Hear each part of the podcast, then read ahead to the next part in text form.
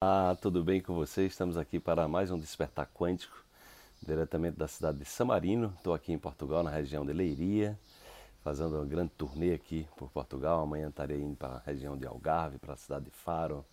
Depois volto para Lisboa. Está sendo uma troca fantástica. Já vim da cidade do Porto, é, Vila Nova de Gaia. É, fantástico aqui a receptividade dos portugueses a esses conhecimentos quânticos. Estou aproveitando para gravar aqui de maneira bem espontânea para você a reflexão de hoje.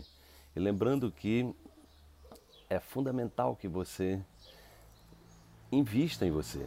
Para você ter uma ideia, hoje eu já me acordei, já tomei meu banho de sol, eu já fiz a minha meditação, então você tem que se preparar para o seu dia. Você tem que criar as condições internas para que você possa manifestar algo de novo na sua vida. Vamos então para a reflexão de hoje. Você só pode ver um mundo novo fora de você quando se renovar interiormente.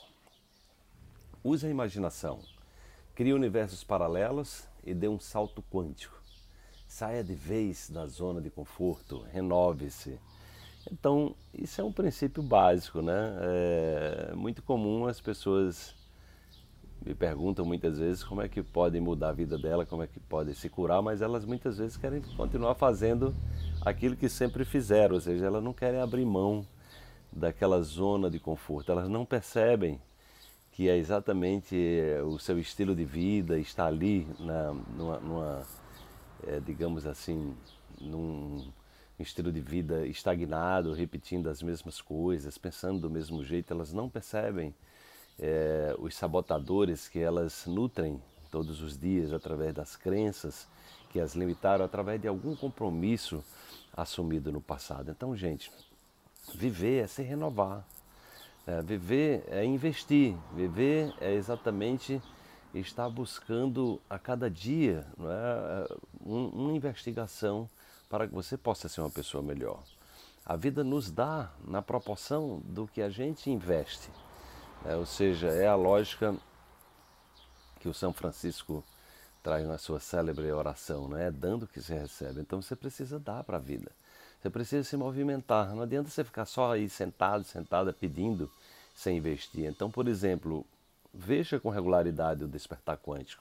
Não só, não só veja e ouça, né? no entanto, procure ver o que é que você precisa fazer para pôr em prática os conhecimentos, os ensinamentos que eu estou passando aqui, porque senão de nada vai adiantar. E aí você termina procrastinando, termina perdendo a motivação, o que acontece com a maioria das pessoas. A maioria das pessoas começam, mas não terminam.